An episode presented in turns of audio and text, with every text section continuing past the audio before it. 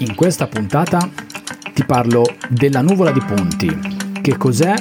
come nasce e quali sono le sue caratteristiche principali.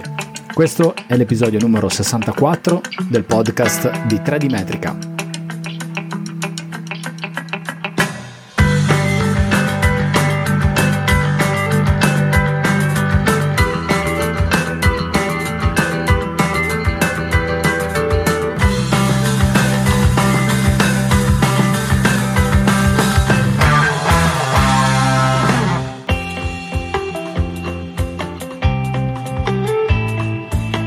Ciao e benvenuti in una nuova puntata del podcast di tre D Metrica. Io sono Paolo Corradeghini e questo è il podcast dove si parla di topografia, di misure, di mappe, di strumenti, di software, di geomatica e di cartografia. Nella puntata di oggi ti voglio parlare della nuvola di Ponti. Ci ho pensato un attimo, ho riguardato un po' il, tutte le puntate del podcast che ho registrato e ho pubblicato fino adesso. Questa è la numero sessantaquattro. Nelle precedenti sessantatré puntate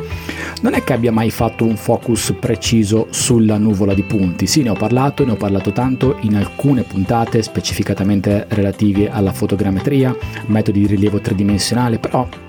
una puntata solo dedicata alla nuvola di Ponti non c'è, e allora ho deciso di farla. Addirittura forse potranno essere due le puntate dedicate alle nuvole di Ponti, non lo so ancora, sai che sono un po' sempre in divenire e vado un po' a, alla giornata per quanto riguarda le puntate del podcast, senza molta programmazione, ma potrebbero essere due.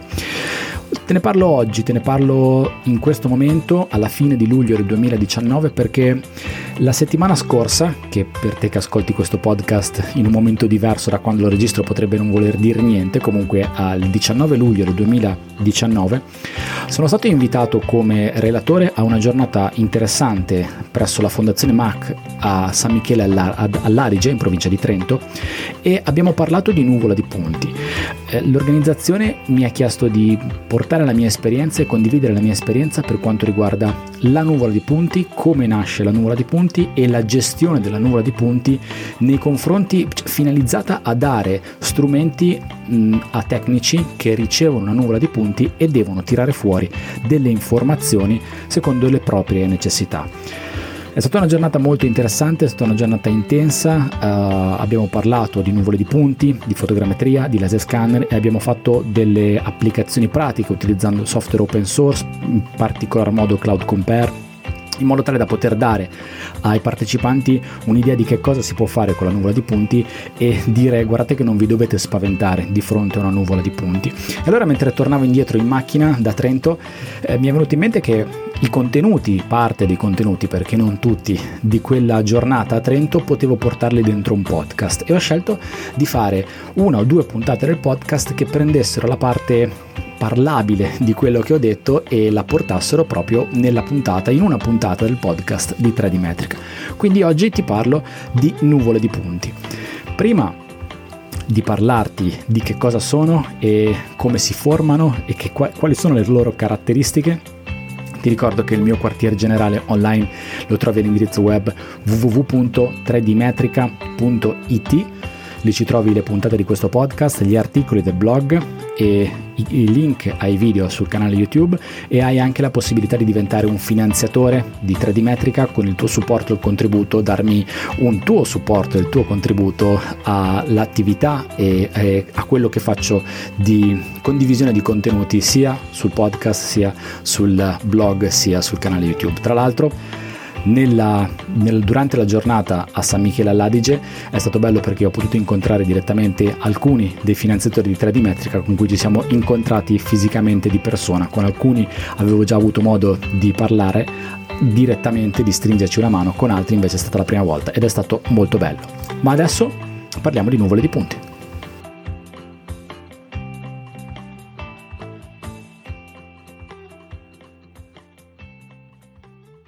Lo scopo della giornata a San Michele all'Adige era quello di dare delle informazioni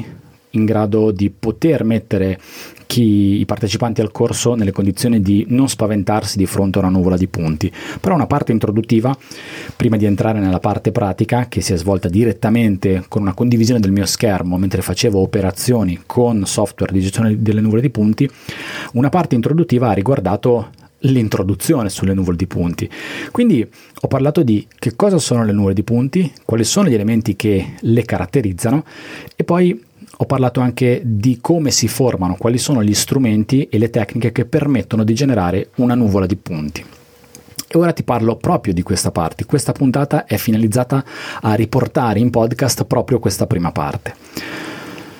Il concetto nuvola di punti, fermiamoci un attimo sul, sul nome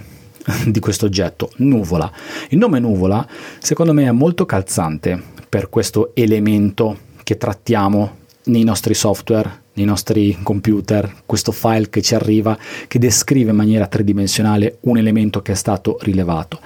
Se ci pensiamo un attimo, la nuvola non è altro che un insieme di particelle di acqua, a volte un po' di ghiaccio, che hanno delle caratteristiche ben precise e si possono applicare, o meglio, dalla nuvola, dalla nuvola vera, dalla nuvola reale, quella che vediamo in cielo, possiamo trarre e possiamo prendere delle caratteristiche, degli elementi che la caratterizzano, e vestire le nuvole di punti, gli oggetti che conosciamo e con cui trattiamo un rilievo tridimensionale. In questi giorni è capitato, alla fine del luglio duemiladiciannove, sta facendo davvero un gran caldo, e tra l'altro dalle mie parti qui in Liguria, cosa anche abbastanza rara, oltre a essere caldo è anche particolarmente umido. E una cosa che è evidente è che quando c'è una umidità, quindi una temperatura alta, ma soprattutto quando l'aria è carica di umidità, eh, significa che de- nell'aria ci sono delle particelle di acqua che, che sono in sospensione, che ci danno questa percezione maggiore del caldo. Ma allora qual è la differenza tra l'umidità dell'aria e una nuvola che è fatta da goccioline d'acqua? Come mai io non vedo, a parte casi particolari, a parte la nebbia, ma non, non, non mi riferisco a questo caso specifico, come mai quando è caldo e umido io non vedo delle nuvole, vedo un po' più, uh, un po' più annebbiato, però non vedo effettivamente delle nuvole? Vabbè, il motivo perché il motivo è, è legato alla, alla vicinanza degli elementi che costituiscono la nuvola,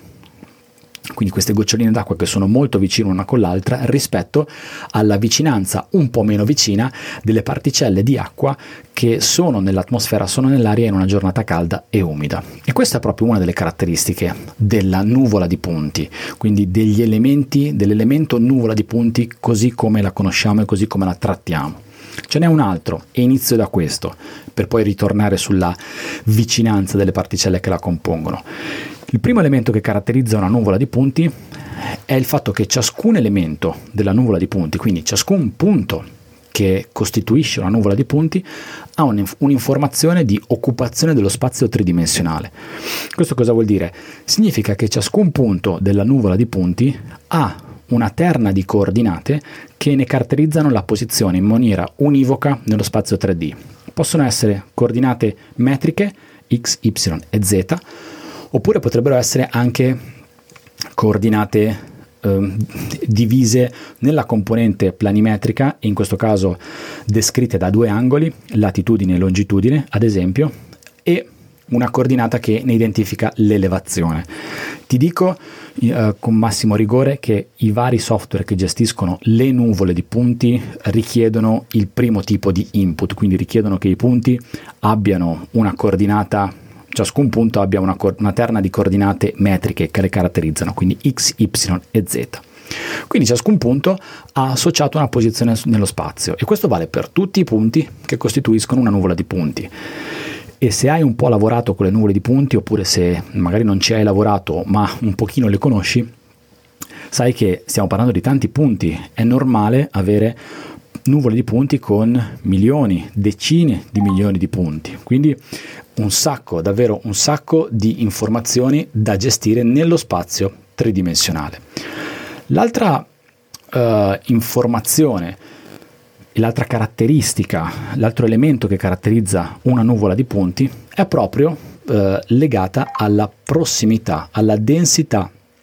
dei punti che la costituiscono. E qua ritorniamo un po' a, alla nuvola che sta in cielo, che è formata da particelle di acqua e anche un po' di ghiaccio che sono molto vicine una con l'altra. A seconda di come si dispongono nello spazio tridimensionale, quindi a seconda della posizione che ciascun punto occupa, danno delle forme diverse, e la loro prossimità è quello che permette di essere visto e di essere individuato e percepito nella tridimensionalità. I punti di una nuvola di punti sono vicini, sono molto vicini uno con l'altro. Quanto vicini? Dipende. Sulla nuvola di punti eh, utilizzerò tanto il, la parola dipende, perché quando si generano delle nuvole di punti ci sono molte variabili che intervengono nella caratteristica poi della nuvola finale. Comunque, giusto per dire due numeri, è abbastanza normale avere delle nuvole di punti dove la distanza tra un punto e l'altro è di qualche centimetro, due centimetri, tre centimetri. Capita di avere nuvole di punti con distanze relative di un punto tra la, al, dall'altro anche inferiori. Quindi questa prossimità di punti è quello che permette a tutti questi punti nello spazio tridimensionale di essere percepiti e di essere visti nella loro, nella loro forma tridimensionale. Tutti insieme formano un, un oggetto tridimensionale costituito da tutti i punti che ne descrivono la superficie. Un'altra caratteristica delle nuvole di punti che le rende abbastanza particolari e molto belle, anche tra virgolette, da vedere, vale non per tutte le nuvole di punti. Qui c'è da fare una sorta di distinguo in relazione alla tecnologia che ti permette di arrivare a una nuvola di punti. Comunque è quella del colore. A seconda della tecnologia che impieghi, questo vale sempre per le nuvole di punti che derivano dalla fotogrammetria, vale anche per nuvole di punti che derivano dal laser scanning, visto che alcuni laser scanner hanno implementato alcune tecniche di matching di immagini fotografiche eh, per colorare la scansione tridimensionale, quindi i punti della nuvola. Comunque molte nuvole di punti sono, hanno la caratteristica di avere dei punti colorati. Questo cosa vuol dire? Vuol dire che ciascun punto occupa lo spazio tridimensionale con una terna di coordinate note e ha un colore, ha un'informazione di colore. Su ciascun punto c'è scritta un'informazione che si distingue in tre componenti: R, G, B, rosso, red, verde, G, green e blu. Le tre componenti del colore mescolate insieme danno la possibilità di vedere tutte le combinazioni di colore visibili. In realtà non sono tutte le combinazioni di colori visibili, ma sono colori visibili nel monitor che stai utilizzando per vedere la nuvola di punti, però ti assicuro che sono comunque tanti, tanti colori. Attribuire un'informazione di colore a un oggetto che già occupa uno spazio tre D, è molto vicino ad altri oggetti ed ognuno di questi oggetti ha un colore diverso, ti permette veramente di avere una percezione estremamente realistica dell'elemento che è stato rilevato e che è stato descri- che è descritto dalla nuvola di punti che stai, tratta- che stai trattando. Di fatto la nuvola di punti è un modello, una ricostruzione tridimensionale scalata, orientata e georeferenziata, perché, apro e chiudo una parentesi, mi riferisco a nuvole di punti in questo caso, così come è stato durante la giornata a San Michele all'Adige, nuvole di punti che provengono, che hanno applicazioni topografiche, quindi che hanno un appoggio fotogrammetrico, hanno un appoggio topografico e hanno quindi informazioni coerenti per la modellazione e la trattazione e la definizione del territorio. Di fatto la nuvola di punti con queste caratteristiche è un modello tridimensionale a tutti gli effetti. Come si generano le nuvole di punti? Quali sono le tecniche e gli strumenti che ti permettono di generare le nuvole di punti? La distinzione principale è eh, le strade che si possono seguire principalmente sono due: la strada della fotogrammetria e la strada del laser scanning. Poi in realtà vediamo che c'è una piccola variante in fondo e anche all'interno del laser scanning si possono fare dei distinguo, anche però anche perché Però, mi sono impappinato, però in realtà le strade principali sono due: nuvole di punti da fotogrammetria e nuvole di punti da scansione laser. Iniziamo dalla prima, nuvole di punti da fotogrammetria. Ora, durante la giornata che ho fatto a San Michele all'Adige mi sono soffermato un po' di più sulla fotogrammetria. È il mio campo principale di applicazione, è la, la, l'ambito in cui lavoro nel novanta per cento dei, dei casi. Um, Però era importante ed era importante che dessi queste informazioni in quel contesto. È vero però che nell'ambito di questo podcast di fotogrammetria te ne ho già parlato tanto. Se hai già ascoltato qualche puntata di questo podcast, sai già un po' di che cosa si parla quando si fa fotogrammetria. Per cui Forse ci andrò un po' più veloce su questo aspetto, però non voglio trascurarlo, perché se sei un ascoltatore che è capitato qua per caso, perché cercavi eh, informazioni sulle nuvole di punti e per qualche motivo sei arrivato alla puntata di questo podcast, voglio darti comunque delle informazioni anche sul principio fotogrammetrico che porta alla gestione delle nuvole, alla realizzazione, alla nascita di una nuvola di punti. La fotogrammetria è una tecnica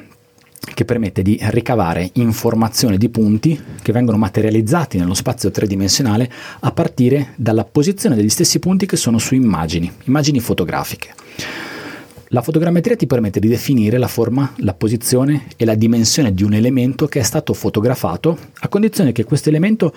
sia stato fotografato più volte e che compaia in più fotografie che sono state prese da punti di vista diversi, quindi hanno un differente angolo e punto di ripresa.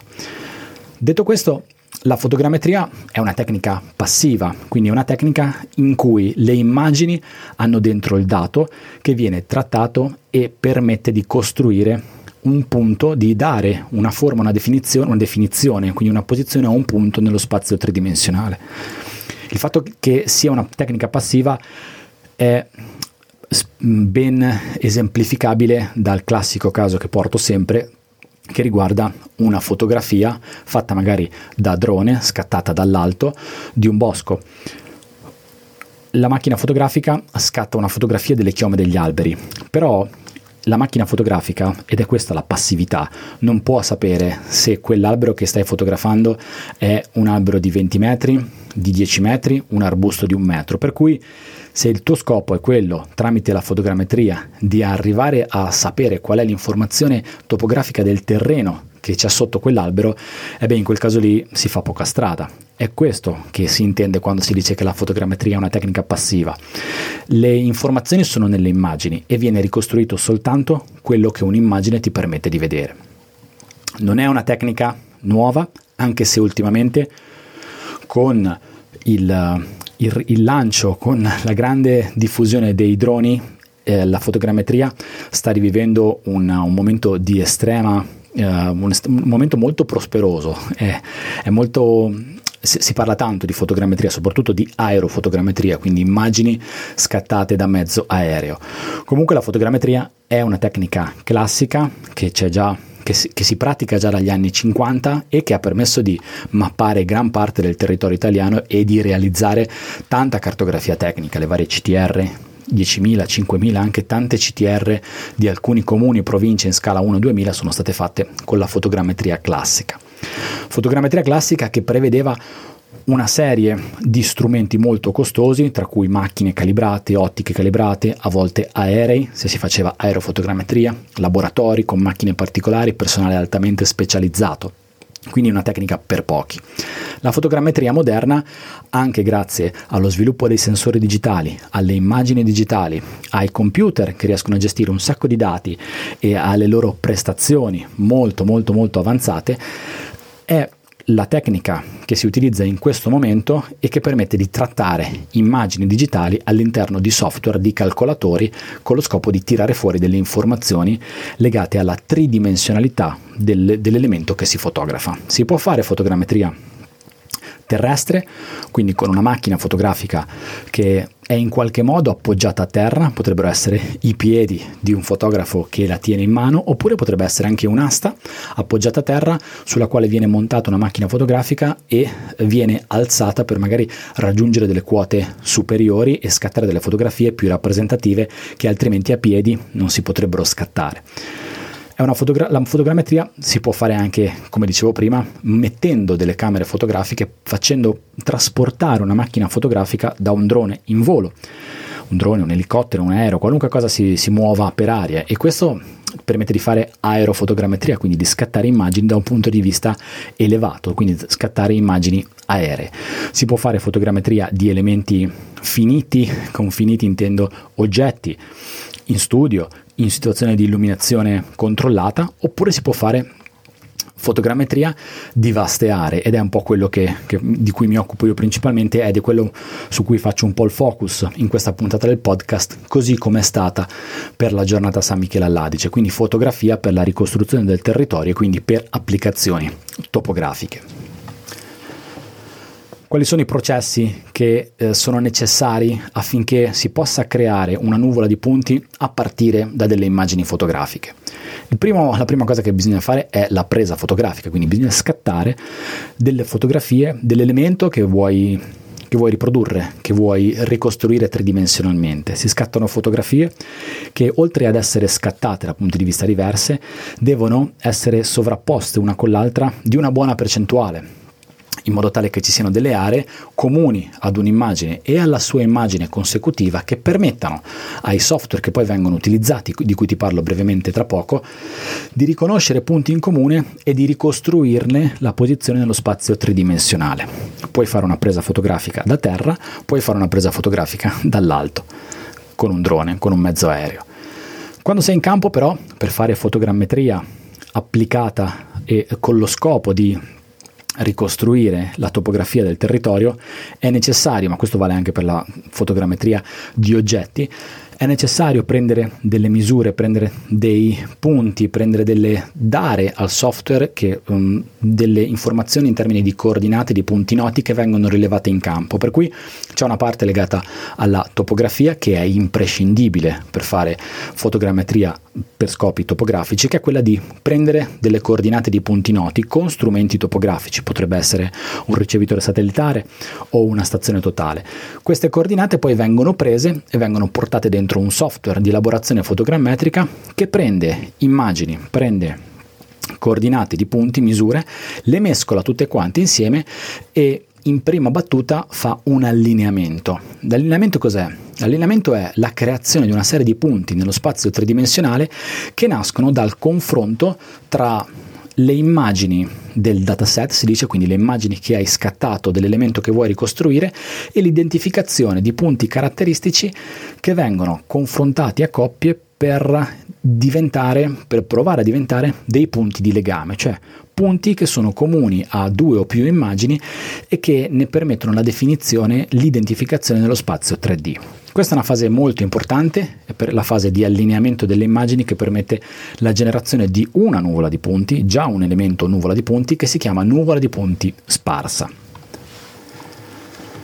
Una volta che è stata creata la nuvola di punti sparsa,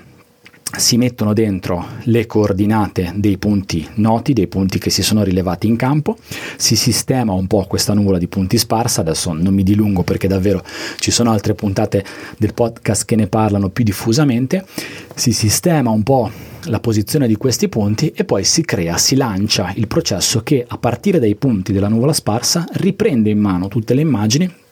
e crea una nuvola di punti densa, quella che forse siamo più abituati a chiamare nuvola di punti, quella che vediamo,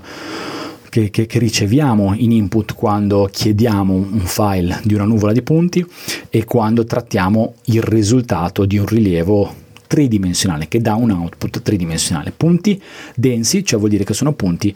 vicini uno con l'altro nello spazio tridimensionale. Sono colorati perché dalla fotogrammetria, dalle foto, si tirano fuori le informazioni sul colore e hanno tutti una posizione nello spazio tridimensionale ben definita. Le caratteristiche di una nuvola di punti fotogrammetriche sono, dipendono, e qui di nuovo la parola dipende. Una nuvola di punti è tanto più densa quanto mh, cambiano i parametri di elaborazione della stessa nuvola, ma così anche come cambiano le distanze di scatto delle immagini. Più, scatto, più faccio delle fotografie ravvicinate, più ho delle immagini dettagliate e più sarà densa la nuvola, perché ho, do al software una serie di informazioni maggiori per identificare, per uh, trovare i punti di caratteristici che poi diventano punti di legame. Dipende molto dalla tecnologia che uso in termini di macchine fotografiche, il sensore, la dimensione del sensore, la risoluzione del sensore, l'ottica. Quindi dipende, la caratteristica della nuvola di punti densa da fotogrammetria dipende da questi fattori. Comunque la fotogrammetria ti permette di avere in output una nuvola di punti dopo questo processo di elaborazione dei dati. L'altra tecnica che ti permette di dare, di avere in output una nuvola di punti è la tecnica del laser scanning. La tecnica del laser scanning è una tecnica che ha un principio diverso rispetto a quello fotogrammetrico, tant'è che la tecnica di laser scanning si dice che sia una tecnica attiva, Quello che succede è che hai un elemento che emette nello spazio tridimensionale dei raggi, dei raggi laser che viaggiano nello spazio tridimensionale. Quindi è come se fossero degli esploratori che si muovono nello spazio tre D. Quando trovano qualcosa, e trovare qualcosa per un raggio laser vuol dire batterci contro, quando ci picchiano contro rientrano e dicono alla stazione di emissione dov'è, qual è la posizione di quel punto nello spazio tridimensionale. Questa è la grande differenza tra tecnica attiva e tecnica passiva. Questo non vuol dire che di per sé la tecnica del laser scanner ha un potere di penetrazione maggiore o minore rispetto maggiore scusa rispetto alla fotogrammetria. Se c'è un ostacolo, se c'è un muro, la tecnica del laser scanner si ferma contro un muro. Però, e magari lo vediamo dopo, ci sono delle caratteristiche sul laser scanner che permettono di avere un potere di penetrazione maggiore rispetto a quello della fotogrammetria. I laser scanner comunque sono di due grosse categorie. La tecnica del laser scanning si distingue in due tecnologie. Ci sono i laser scanner a tempo di volo e ci sono i laser scanner a differenza di fase. Un laser scanner a tempo di volo permette di ricostruire la posizione di un punto nello spazio risolvendo la semplice equazione fisica dello spazio. Lo spazio è uguale alla velocità per il tempo. Se io conosco la posizione precisa del punto in cui viene emesso il raggio laser, conosco la velocità di propagazione del raggio laser nel mezzo, quindi nell'aria, so il momento in cui viene emesso e registro il momento in cui rientra dopo aver picchiato contro l'oggetto di cui voglio avere la rappresentazione tridimensionale, riesco a sapere qual è la posizione dell'elemento su cui il raggio laser ha picchiato. I laser scanner a differenza di fase invece lavorano in maniera diversa, assomigliano un po' di più al principio della misura satellitare. Viene misurata la fase del raggio laser in uscita dalla stazione di, di emissione e poi viene misurata la fase dello stesso raggio laser al rientro dopo, essere, dopo aver picchiato contro l'oggetto che vuoi, di cui vuoi misurare ed essere rientrato. Il calcolo sulla differenza delle due fasi permette di, ris- di risalire alla posizione dell'oggetto tridimensionale, dell'elemento su cui è picchiato e quindi definire la posizione tridimensionale. I laser scanner a tempo di volo sono laser scanner che sono molto impiegati nei rilievi esterni perché hanno la caratteristica di poter raggiungere delle distanze molto alte. Si parla davvero di chilometri, quindi uno, due, tre, quattro chilometri sono laser scanner a tempo di volo che raggiungono queste distanze. I laser scanner a, tempi di, a, tem- a differenza di fase permettono di, avere, di raggiungere delle distanze eh, minori rispetto ai laser scanner a tempo di volo, però di, con- di, di pro hanno la possibilità di emettere un enorme numero di punti al secondo. Un laser scanner a tempo di fase emette cinquecento seicentomila punti al secondo, quindi immagino una scansione che dura minuti, quanti sono i raggi laser che vengono emessi da uno scanner a tempo di fase, e quindi nello spazio ridotto la densità dei punti è sicuramente maggiore. Un laser scanner a tempo di volo invece ha delle emissioni di punti al secondo che sono inferiori, comunque siamo sempre sull'ordine di cento centocinquantamila punti al secondo, quindi sono numeri di tutto rispetto. I laser scanner a tempo di volo, soprattutto i laser scanner a tempo di volo, hanno la possibilità poi, e qui si parla di potere di penetrazione, la capacità di penetrazione,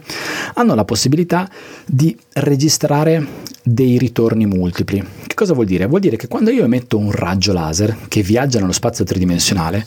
questo può picchiare contro qualcosa eh, che lo fa rimbalzare in tutto e per tutto, un muro, una macchina, una casa, il terreno, però potrebbe picchiare contro qualcosa che non ha un potere riflettente così forte come un, quello di un muro, e magari un po' del raggio laser va oltre, continua ad andare oltre, in parte rientra, magari la maggior parte, in parte va oltre. Così come se un raggio laser prende di, di, di striscio un elemento come potrebbe essere una foglia, parte del raggio viene bloccato, viene preso dalla foglia, ma parte del raggio, che comunque non è puntiforme ma ha una sezione, viene continua ad andare avanti, quindi viene ehm, prosegue la sua strada, per cui di nuovo ci sarà un primo raggio laser che ritorna e una, un secondo raggio laser che ritorna dopo. Per ciascun raggio laser che viene emesso,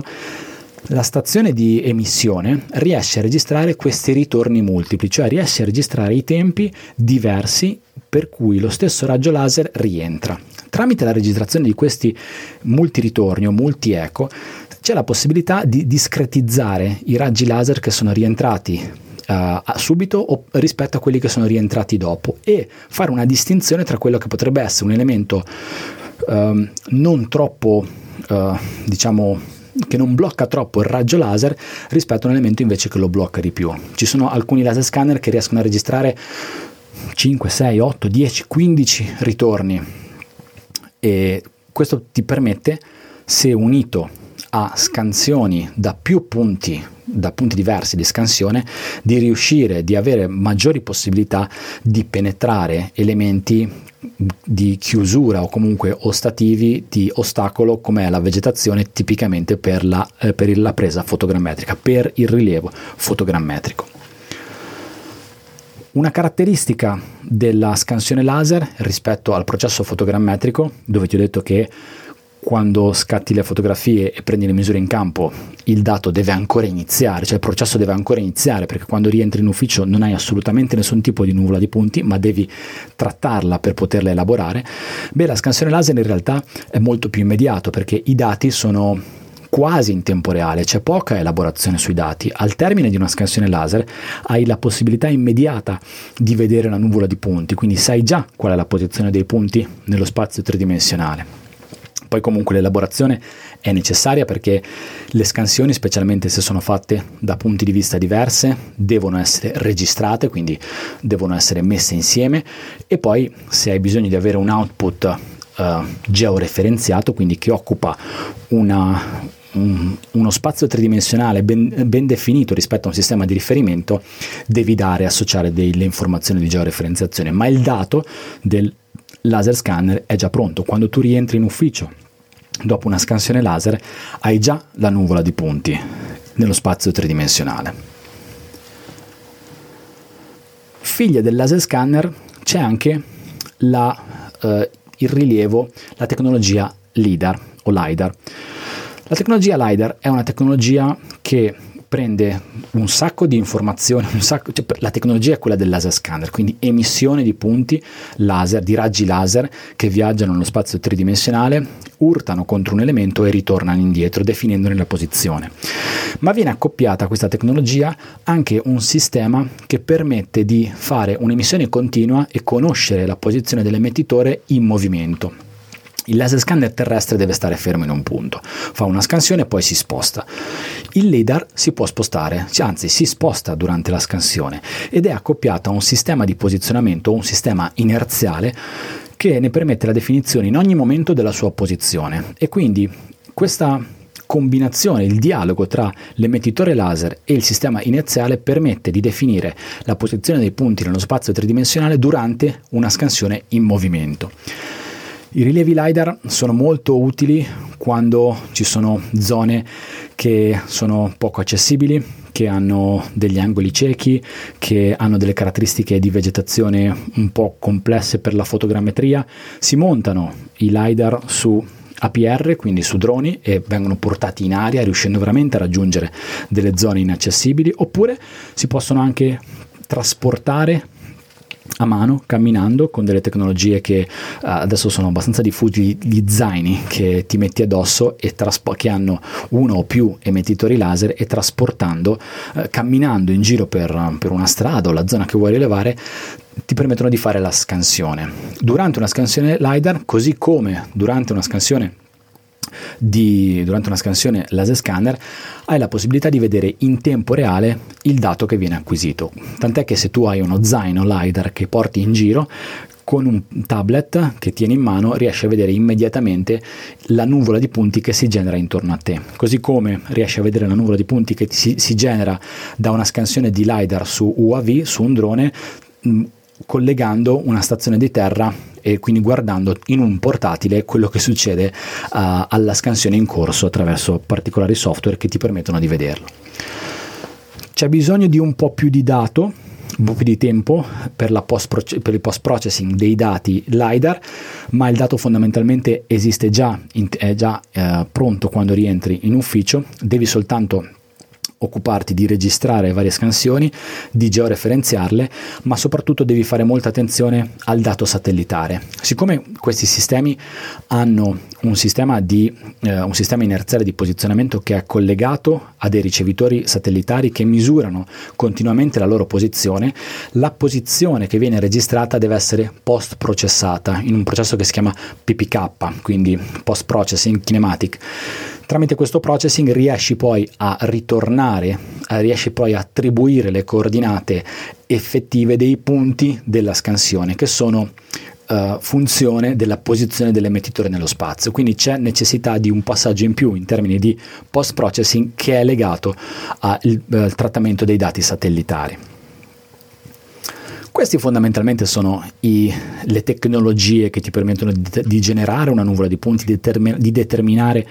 di, di avere in output una nuvola di punti. Sono due, te ne ho parlato di tre, ma in realtà il LiDAR è un po' figlio del laser scanner, quindi c'è la fotogrammetria e il laser scanner. Proviamo a fare un attimo, a mettere giù due numeri in termini di precisioni, in termini di costi, in termini di elaborazione dati e penetrazione della vegetazione. Quindi riprendiamo un attimo alcune cose che ti ho già detto, aggiungiamone altre per chiudere questa parte legata agli strumenti che ti permettono di generare una nuvola di punti. Precisione e accuratezza. Allora, si fa sempre un po' di distinzione, si deve fare distinzione tra precisione e accuratezza. Ne ho fatto una puntata del podcast uh, specifica, per cui ti rimando a quella se ti va di approfondire questo, questo argomento. Allora, la fotogrammetria che accuratezze ti può dare? Quindi parlo di accuratezza, quindi di restituzione. Dipende, anche qua, dipende molto dalla distanza della presa fotografica, dipende dagli strumenti topografici che utilizzi, dalle precisioni, sì, questa è la precisione dello strumento topografico che utilizzi per vincolare il modello fotogrammetrico, dipende da, dal sensore, dipende dall'ottica. Però proviamo a mettere giù due numeri, o meglio ti dico quella che è la mia esperienza. Io mi sono trovato ad avere degli risultati di accuratezza di, un rilievo, di rilievi fotogrammetrici che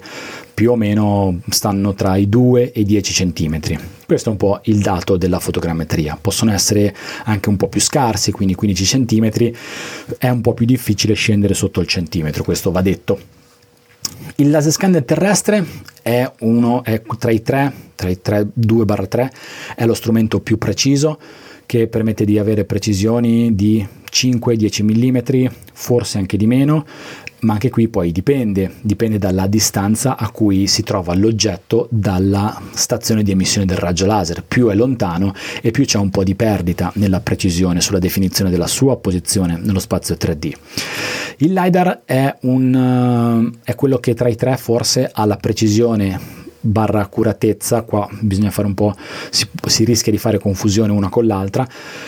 un po' maggiore, maggiore in termini più alti, quindi un po' più scarsa, dieci centimetri, ma anche qui poi dipende, dipende da, dal dato che stai trattando e dipende dal tipo di emettitore che stai utilizzando. La tecnologia è molto vasta, è molto in evoluzione, quindi anche qui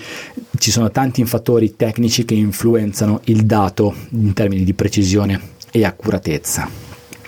In termini di costi ci sono delle belle differenze tra un sistema e l'altro.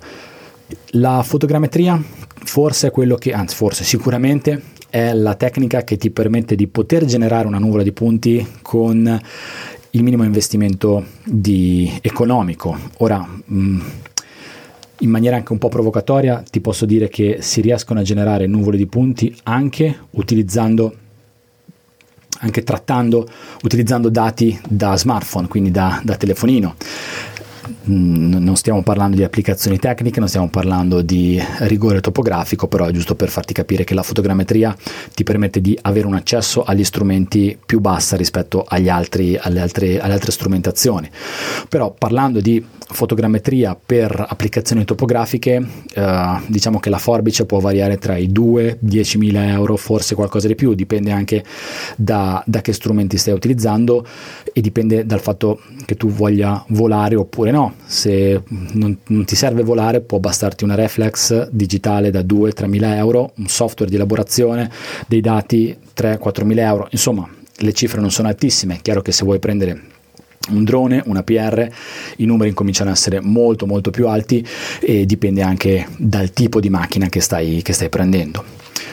ventimila potrebbe essere un riferimento, trentamila un riferimento superiore per l'investimento necessario per la fotogrammetria. Non sto parlando poi dell'appoggio topografico necessario, quindi degli strumenti topografici per fare l'appoggio dei punti e dei modelli tridimensionali. Laser scanner è quello che ha il costo più alto, ma forse è quello che ha anche la forbice più ampia, perché ci sono un sacco di modelli di laser scanner in mercato e qui il costo può variare tra i trenta e andare anche ai centoventi centocinquanta mila euro. Dipende dalla tecnologia laser scanner, dipende dal laser, dipende dalla portata, dipende dalla densità. Eh, c'è una grande evoluzione del laser scanner, la tecnologia laser scanner è molto molto complessa, il fatto di dover misurare così tanti raggi che vengono emessi nello spazio tridimensionale e misurarne le posizioni non è per niente banale. Il laser scanner è uno strumento che costa. Il LiDAR è uno strumento che anch'esso costa, eh, la forbice va tra trenta, anche questa, trenta, ottanta, centomila euro. L'emettitore in sé forse costa un po' meno rispetto al laser scanner terrestre, ma c'è da considerare il mezzo che porta in giro il laser scanner, specialmente se vuoi portare il laser scanner, eh, montarlo su un, un drone, su un U A V, devi pensare di equipaggiarlo, di, di prendere un drone che sia in grado di trasportare un bel peso e di equipaggiarlo col laser scanner, e ti assicuro che il laser scanner è pesante, quindi ci vogliono droni che siano in grado di trasportare peso e di portare il, lo scanner in giro per il territorio che vuoi rilevare. Sull'elaborazione dati ne abbiamo già parlato, eh, ritorno velocemente. La fotogrammetria tra le tre tecniche, tra le due tecniche scusa, è quella che ha, richiede il processing più alto. Tu ritorni in, ca- in ufficio dopo un'acquisizione di dati in campagna senza avere la nuvola di punti, la devi generare con il processing e l'elaborazione fotogrammetrica. Il laser scanner barra LiDAR ha, eh, è quello che richiede un processing inferiore. Tra i due il laser scanner è quello che ne richiede di meno, il LiDAR un po' di più perché c'è la parte legata al processing dei dati satellitari, ma quando rientri in ufficio esiste già una nuvola di punti. Anche sulla penetrazione della vegetazione un po' ne abbiamo già parlato. La fotogrammetria come tecnica passiva ha una penetrazione molto scarsa, dipende poi dalla tipologia di vegetazione e dipende anche dalla stagione in cui stai facendo il rilievo. Il laser scanner ha una discreta penetrazione in funzione poi del tipo di scanner e dei punti di scansione che fai. Tra i tre la tecnologia LiDAR, soprattutto la LiDAR montato su U A V, è quella che ha il, pe- il potere di penetrazione della vegetazione maggiore. Questo perché? Perché essendo una tecnologia che permette di avere un'emissione costante di raggi laser e in movimento, riesce comunque ad avere, ad arrivare a oltrepassare tutti i vari ostacoli che si possono frapporre tra l'emettitore e il terreno. Quindi se in una posizione c'è una foglia che blocca un raggio laser, magari la posizione, quella posizione, o, scusa, l'emettitore un metro più avanti riesce a passare perché l'angolo e la traiettoria riesce a superare quella foglia, e in questo modo si riescono a a raggiungere dei risultati davvero ottimi in termini di penetrazione della vegetazione. Ti do dei numeri in termini di percentuale, e sono percentuali, eh, si riescono ad arrivare sul totale dei punti emessi, si riesce ad arrivare con una copertura vegetativa anche abbastanza intensa al dieci-quindici per cento dei punti che raggiungono il suolo. Ora potrebbe far sorridere il dieci per cento in termini di percentuale di punti che raggiungono il suolo, ma ti metto giù due numeri, se pensi che il dieci per cento di cento è dieci, il dieci per cento di mille è cento,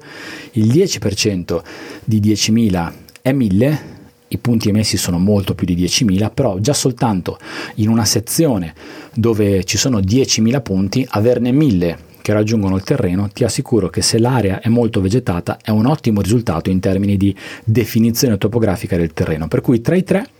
il LiDAR, soprattutto il LiDAR montato su U A V, è quello che ha il potere di penetrazione della vegetazione maggiore. E ora voglio concludere con la, la solita diapositiva, il solito concetto, il solito, uh, il solito input che ho utilizzato per concludere questa prima parte durante la giornata a San Michele all'Adige, dicendoti e buttandoti lì mh, una possibilità, facendoti una domanda. Ma se io rilevassi dei punti con la tecnologia di rilievo tradizionale, quindi un rilievo terrestre, con un G P S, un, G- un ricevitore satellitare o anche con una stazione totale, ma io posso considerare quei punti come se fossero una nuvola di punti? Beh, la domanda ha una risposta mh, duplice, una risposta che è un sì-no. Se guardiamo l'aspetto formale, direi sì. Se guardiamo le caratteristiche della nuvola di punti che ti ho descritto in apertura di questa puntata, direi di no. No perché? Perché manca un elemento fondamentale per quanto riguarda eh, la densità dei punti all'interno di un'area che è ragionevole coprire con un rilievo terrestre classico.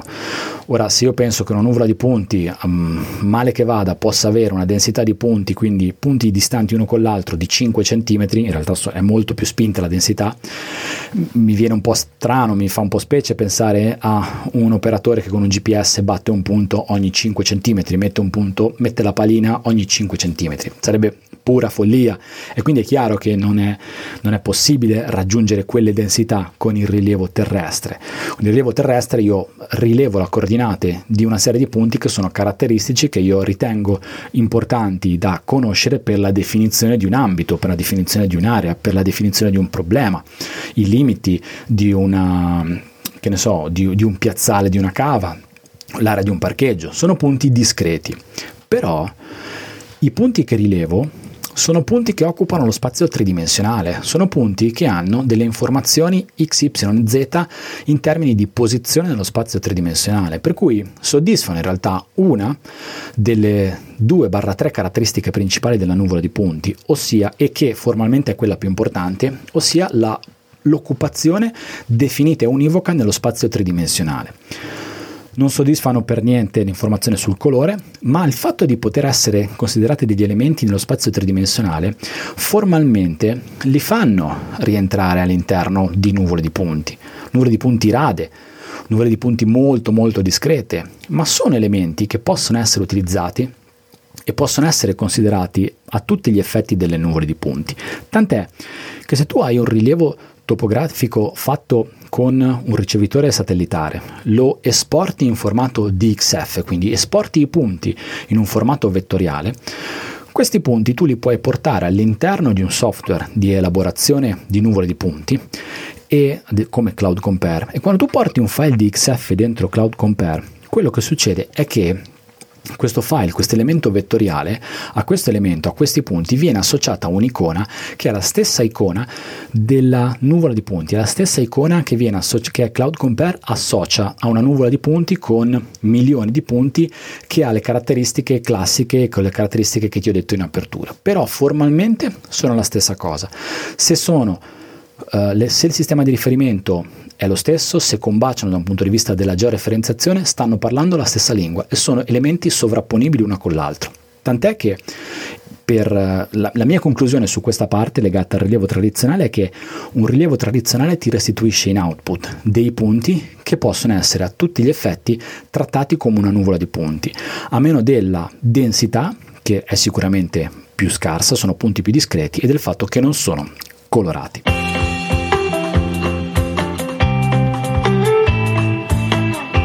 Finisce qua questa prima parte legata alla nuvola di punti. Spero di averti dato delle informazioni utili nel capire che cosa sono le nuvole di punti e come si generano. Se sei già uh, avvezzo a nuvole di punti, se già lavori con le nuvole di punti, queste sono cose che sicuramente conosci già.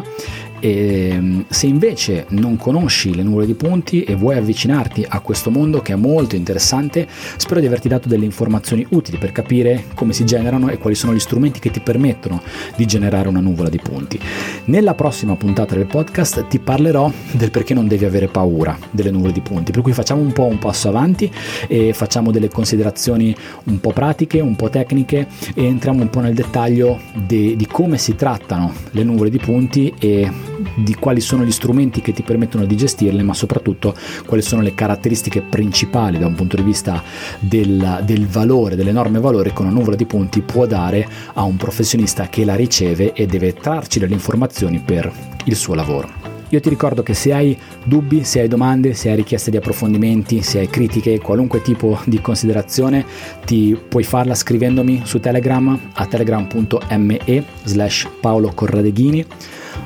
Su Telegram trovi il canale Telegram di tre D Metrica, telegram punto me slash tre D Metrica, dove se ti iscrivi ricevi un po' ogni giorno un po' di aggiornamenti dietro le quinte, e notizie, approfondimenti legati al mondo della topografia e a quello che faccio quotidianamente sul campo. Ti ricordo che se invece vuoi contattarmi con metodi, altri metodi tradizionali, email, telefono, o vuoi contattarmi tramite i social network, all'indirizzo web w w w punto tre d metrica punto i t trovi tutti i modi per farlo, trovi i riferimenti miei di tre D Metrica, le pagine di tre D Metrica su Facebook, i miei contatti social network diretti, e trovi anche, ti ripeto, la possibilità di diventare un finanziatore di tre D Metrica. I finanziatori di tre D Metrica sono persone che hanno scelto liberamente di darmi il loro contributo economico, di sostenere tre D Metrica e di rendere questo progetto sostenibile, il progetto del podcasting, il progetto del blog, il progetto dei video su YouTube, sostenibile, e hanno deciso di fare un viaggio con me nel mondo della topografia, della condivisione di eh, informazioni legate alla topografia. E come ogni puntata, anche in questa puntata ringrazio tantissimo i finanziatori di tre D Metrica, che oggi sono Domenico Argese, Marco Rizzetto, Luca Lucchetta, Fabrizio Comiotto, Luigi Giovanni Gennari, Stefano Chiappini, Alessandro Paganelli, Gianpaolo Beretta, Gianluca Palmieri, Massimo Ratto Cavagnaro, Massimo Forcato, Martina Parini, Alessandro Bruscagin, Loris Bergamin, Marzio Marinelli, Daniele Pesci, Mario Puppo, Gianluca Pavone, Cristian Giardelli, Tiziano Cosso, Massimiliano Piras, Walter Nencioni, Gianpaolo Grosso, Edoardo Filippini, Matteo Marzari e Luca da Canal. Grazie mille ragazzi per il vostro supporto, per il vostro contributo. Tra questi ringrazio davvero eh, in particolare Marco Rizzetto, ringrazio Gianpaolo Beretta, ringrazio Loris Bergamin e Daniele Pesci, perché erano presenti a San Michele all'Adige e ci siamo potuti incontrare e ci siamo potuti fare una bella chiacchierata insieme, ed è sempre bello conoscersi di persona, oltre che conoscersi tramite gli strumenti di comunicazione digitale. Per cui grazie, grazie, grazie.